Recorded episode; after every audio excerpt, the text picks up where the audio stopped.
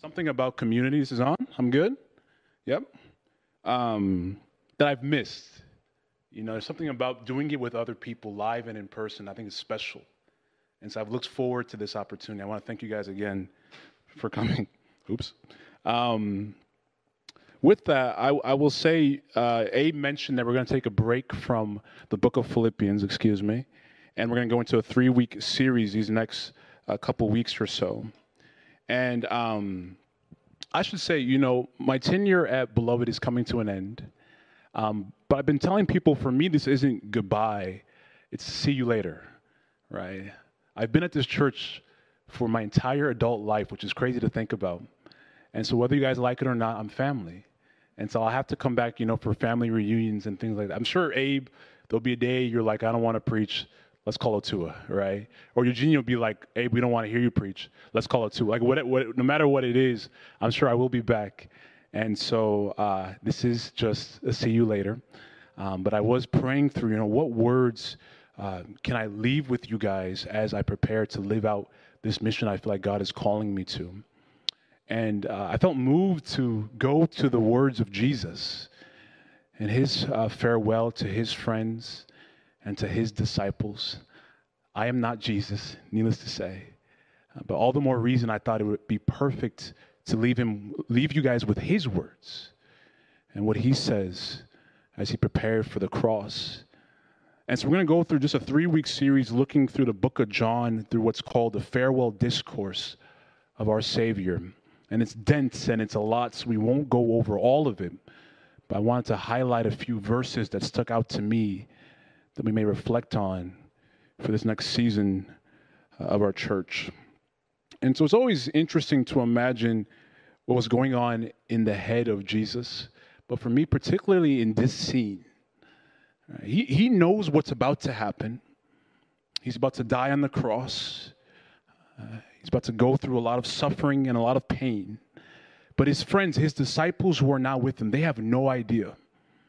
Like imagine they were eating and drinking like normal, right? They were just hanging out, enjoying one another's company, like they had done so many times before. They, they didn't know this was one of the last times they were all going to be together.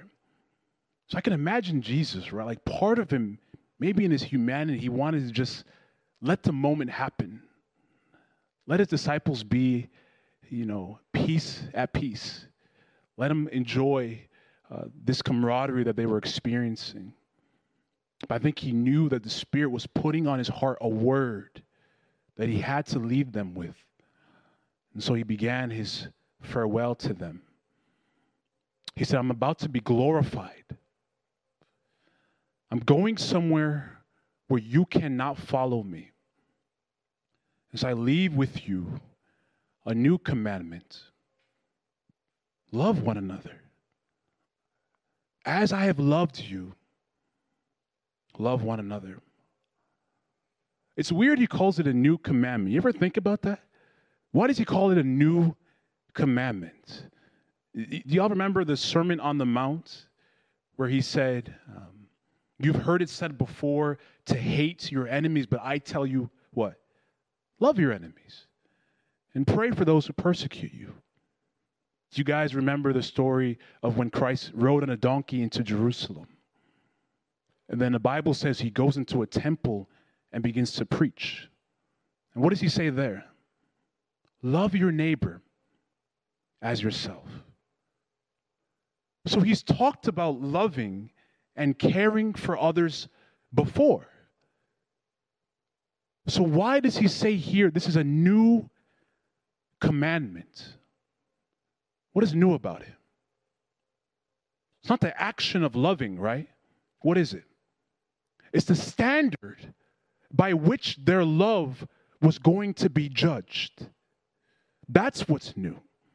It's no longer okay just to be kind to your neighbors and pray uh, for your enemies. To be, you know, just uh, as aware of other people's needs as your own. He's saying, no, no, no. Just so we're clear, the standard of love that I'm calling you to is this it should look like how I loved you. He's raising the bar, right? raising the mark. And Jesus, of course, he loves doing this. Earlier, he talked about how he didn't come to abolish the law in the Old Testament or the First Testament, he came to fulfill the law, to clarify.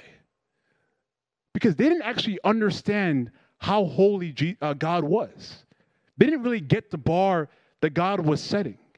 One of my favorite stories is the one where Peter comes to Jesus. and he says, uh, Jesus, how often should we forgive our brother who sins against us? Y'all remember the story, right? He's like, is it, is it seven times? Right? And we kind of laugh and make fun of Peter. We don't actually realize that Peter, in this sense, was being generous. Because according to Ju- Judaism, you actually only had to forgive somebody three times, and then you were good. That was the law. So Peter was trying to throw out a generous number by saying seven. And what did Jesus say? Nah, nah. 70 times seven. More times than you could count. That is the true standard of forgiveness. And he's doing the same thing here. You guys don't quite understand what I mean when I say love. So I'm going to make it clear. That's what he's doing. As I have loved you, that's how you're called to love. That's the litmus test. That's the final exam. When you're loving, you should ask the question Did I love like Jesus loved me?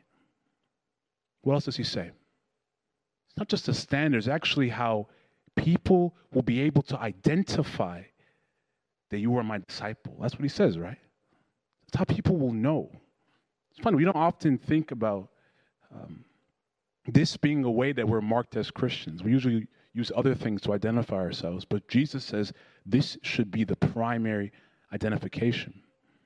I actually watched a basketball game recently, and I don't know if it was miscommunication or what, but both teams were playing in white. And it was one of the most entertaining slash confusing games I had ever watched, right? Because I had no idea. As somebody who was watching, it was not easy for me to quickly identify which player belonged to which team. Jesus is saying there should be a way that when people are watching your life or watching this world, they can quickly identify which people are on my team. There's a jersey that you should put on, and it's one of love. But not, not just the action of love, because we often we get it confused. We think as Christians we're just called to love. But his point is anybody can love. The, the world can love. People can reject Christ and re- reject God, and they can love. It's not just loving, it's loving the way I love. It's a special kind of love that people will see on you and be like, hmm, you must follow that Jesus guy. You must really believe in that, that man from Nazareth because you're loving or you're doing things that, that, that he was doing. And so, if this is the standard, the litmus test for every disciple, then it doesn't just uh, belong to these 11 men in the room. But if you are here today, or, or if you're watching online, and you said, you know, I, I think I also want to follow the teachings and the life of this Jesus of Nazareth, then this standard applies to you as well. If you want to be on a team, this is the jersey. And if you're serious, and, and I say that not facetiously, like if you're, you might not be sure, right? To be fair, you could be here, you could be watching, you might not be sure if you want to dedicate your life to this. But if, if you do, then I would say the next question you should be asking then is, well, then how did Jesus love? Right?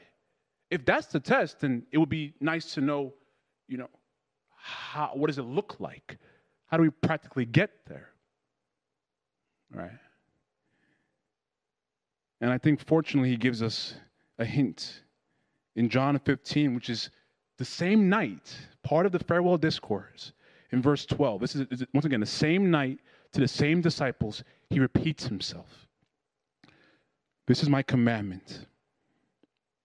And you love one another as I have loved you. Greater love has no one than this someone laid down his life for his friends. So, how did Jesus love us? He literally laid down his life for us, his life for our life. We got love, he got death. We gain everything, he gained nothing. That, that's what he's saying. He is defining his love that this is the requirement, this is the cost. And, and you should consider the cost, right? The Bible says, before building your home, consider the cost. No player signs for a team without reading the contract first. This is the cost. This is the contract. These are the details of the, of the agreement that you love like Christ, meaning you lay down your life for others. But if you're like me, then you're wondering, well, practically, what does that mean then? Like, are we looking for ways to die, like for other people? Do we jump in front of bullets? Do we jump in front of, like, how does that apply for us today? Because we're not Jesus. I had the same question, I, and I looked up uh, the phrase lay down your life in the Greek, and I found that there was another uh, way it was used in the Bible. And it's from a story when Jesus was talking about a light. And he says, You don't put a light uh, underneath a basket. Y'all, y'all remember this, that, that passage? You, you don't place it underneath. And that's the same phrase he's actually using here as lay down to place underneath. And that got me going, I begin to think that maybe there's a way we can love like this where we don't literally die, but we die to ourselves because we place our life underneath the life of others. And as I was mulling over this, I actually listened to a sermon that I thought gave me a decent illustration of what this could look like or feel like. It was by a pastor who uh, has a wife and three kids. And he said, You know, for a while we lived right next to the church and everything was good. But then the church moved uh, a couple miles down the road. And suddenly it was very difficult for us to get to church on time. He said that after uh, several weeks or so, he began to give his wife uh, suggestions. While he was preparing and trying to go over the sermon, and his wife was mostly helping the kids get ready, he started give her some suggestions. Maybe you could get up a little earlier, he said. Maybe you could lay out the kids, you know, clothes beforehand. Maybe you could try to start the shower bad time a little bit right earlier in the day. He said, for some reason, despite his very reasonable suggestions, his wife uh, didn't take him very well. So he tried again. Maybe, you know, I could do this, or I could do that, or you could do this, or you could do that. And she just, for some reason, wasn't responding very well to it. So he said, okay, I'll try a different tactic. You could take as much time as you need with the kids. I'll ride with one of the elders or deacons. He said, for some reason, his wife didn't like that suggestion either. And it was funny, right? Hearing him go through this illustration and even ask the crowd, like, what, what would you have done? Right? And of course, all the guys got it wrong in the crowd, right? But he said, it took me forever for it to dawn on me that my wife wasn't responding to my reasonable suggestions because she did not feel loved. And she felt like it was more important to me that I went to service on time than I supported her physically and emotionally. And he said, when I thought about it, the service didn't need me to go on time. I mean, I was the pastor, yeah. He said, but, but everything was set up. We, we arranged everything the, the week before. We knew what to do. Like everything would have been okay. But the only reason I wanted to go on time because I had the idol of my reputation and perception, and the pastor should be right. And that's what was holding me back from loving my wife well.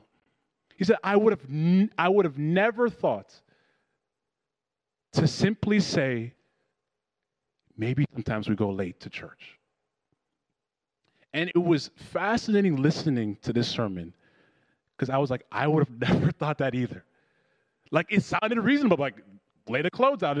But that showed me, oh my goodness, because I have the same idol he does of perception, right?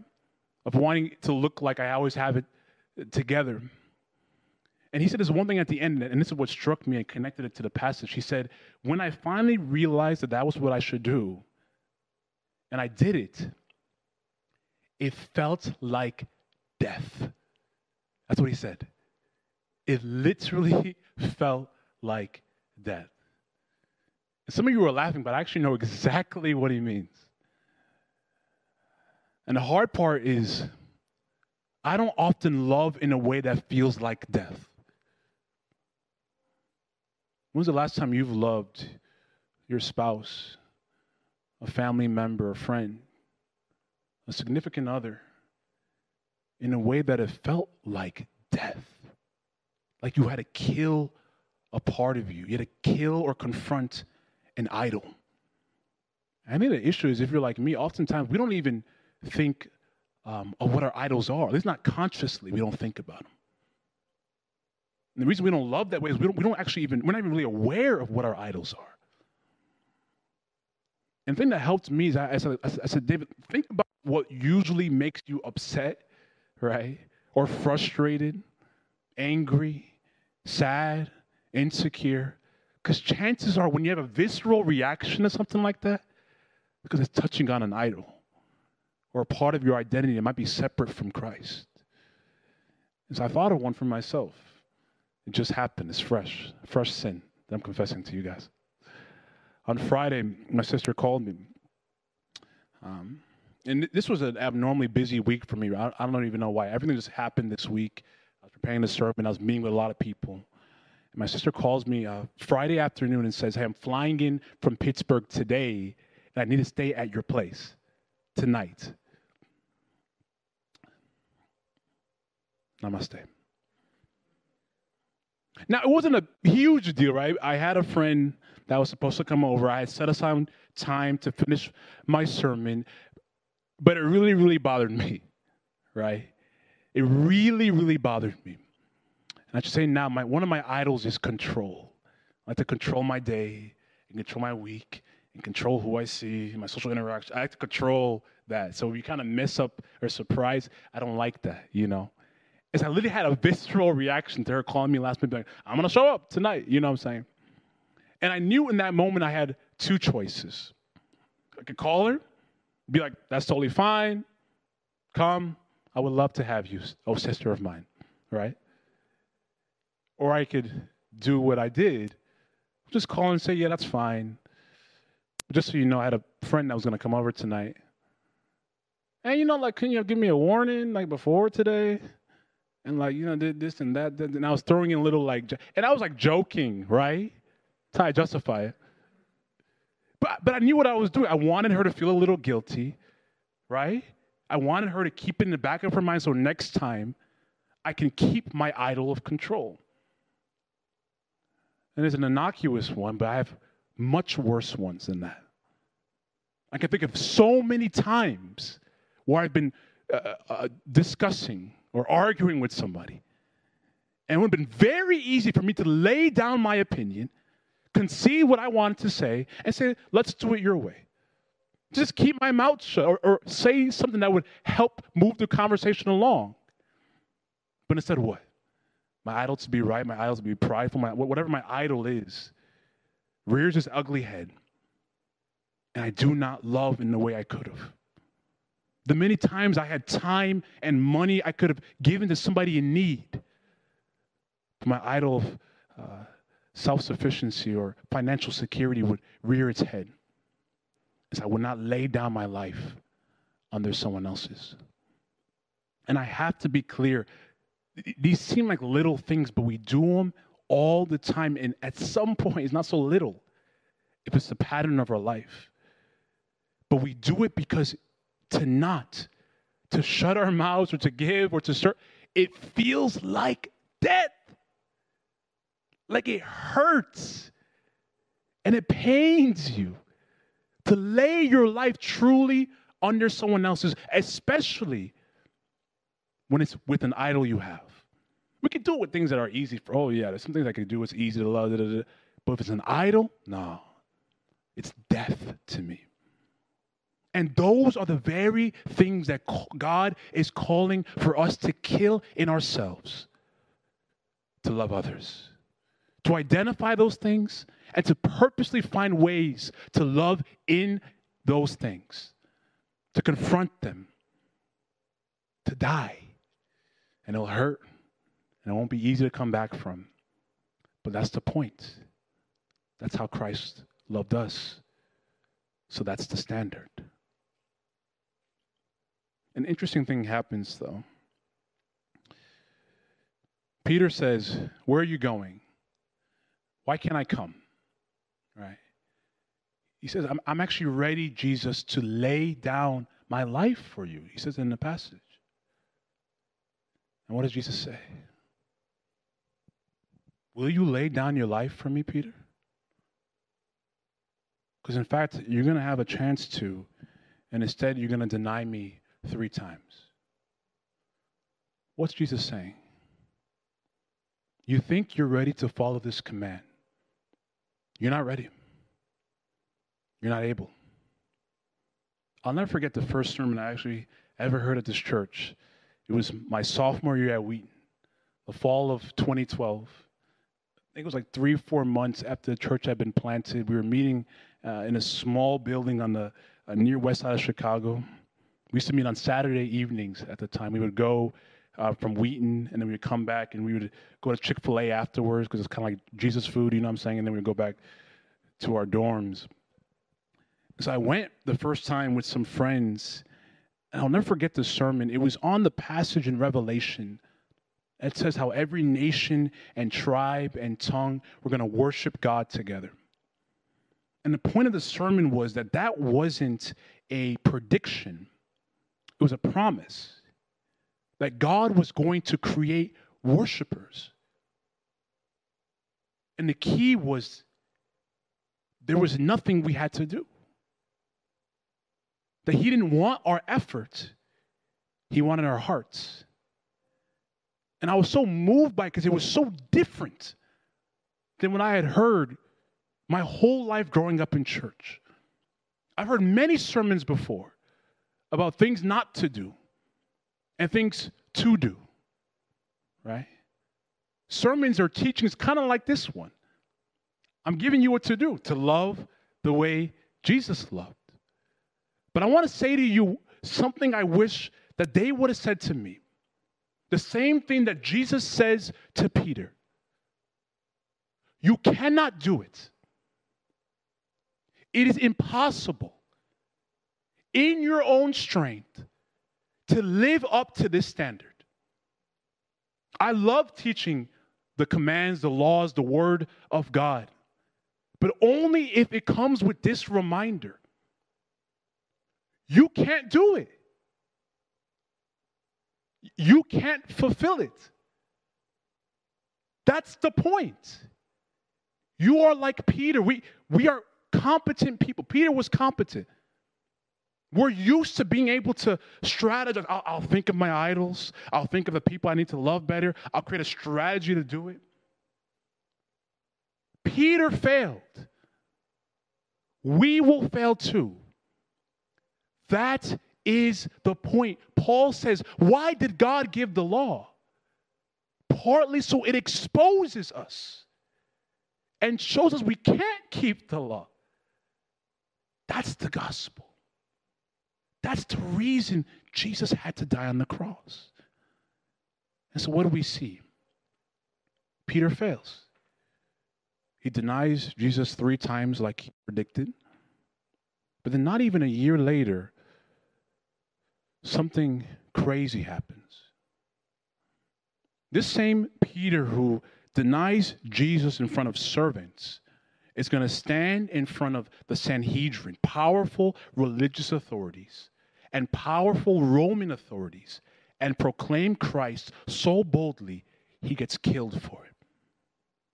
He lays down his life for it. Something happens to Peter where he's like us, he cannot reach this standard, but then suddenly is empowered to live the very call that Christ had called him to live. Something changes. Something happens. John Piper says it's, it's a miracle. It is supernatural. It's not a part of our natural ability. Something changes for Peter. And I'll give you a hint. It has nothing to do with his competency and has everything to do with his faith. I'm going to call the band up now. In a lot of ways, um, we're going to talk much more about this next week. I'm kind of setting it up. But what, what we do if we cannot live up to the standard, to love like Christ, love to lay down our life for others. And I'll say this real quickly as a precursor. I think sometimes uh, our struggles as Christians is we don't know what to do after we're saved. After we're saved, right? After we say our prayer of faith, after we, you know, declare we want to give our lives to Christ, we don't know what to do. How do we follow the commands of God? And oftentimes, what we do is we actually treat faith as like a one time only tool. Faith is good for our salvation. But when it comes to sanctification, now it's up to us to work and give effort. I want to say this. If it's true that through faith you were born again, then what if we treated it like a birthday? Something you revisited time after time again. What if faith wasn't a thing that just happened in the past? that Christ saved you. What if Christ continues to save you? What if faith wasn't just for your justification? What if faith was also for your sanctification? What if the point of all this is that there's still a power of God that you have to rely on to be faithful to Him even after you've given your life to Him? Would that change how we live our lives? Would that change how we receive commands and laws that we read in the Bible? Is the pressure no longer for us to figure out a way to do things or not do certain things? But to figure out a way to tap into the power of God so that we're transformed to live the life He's calling us to do. Maybe that's the gospel. Both for us being saved and for us being faithful. My homework for you guys this week is a little different than maybe um, you would think it would be. It's not for you to go out now and be like, how can I lay down my life for others and to just do that? I mean, I want you to try. Think of your idols. Think of the people you want to love. Go for it. My homework for you actually is to fail. To think of all the times you tried doing it and you couldn't. All the times your idols actually won. All the times you didn't choose death in love. I want you to be acutely aware of those times and of that weakness. And then rather than from that place, feeling bad about yourself and creating a new strategy to fix it, repent and go to your Father and confess to Him, I cannot live up to this standard. I want to be a part of the team, but, but I can't do it on my own. And see if your faith will lead to power for God to teach you how to lay down your life like He did His. If you're comfortable, I'm going to ask you to bow your heads for a time of prayer.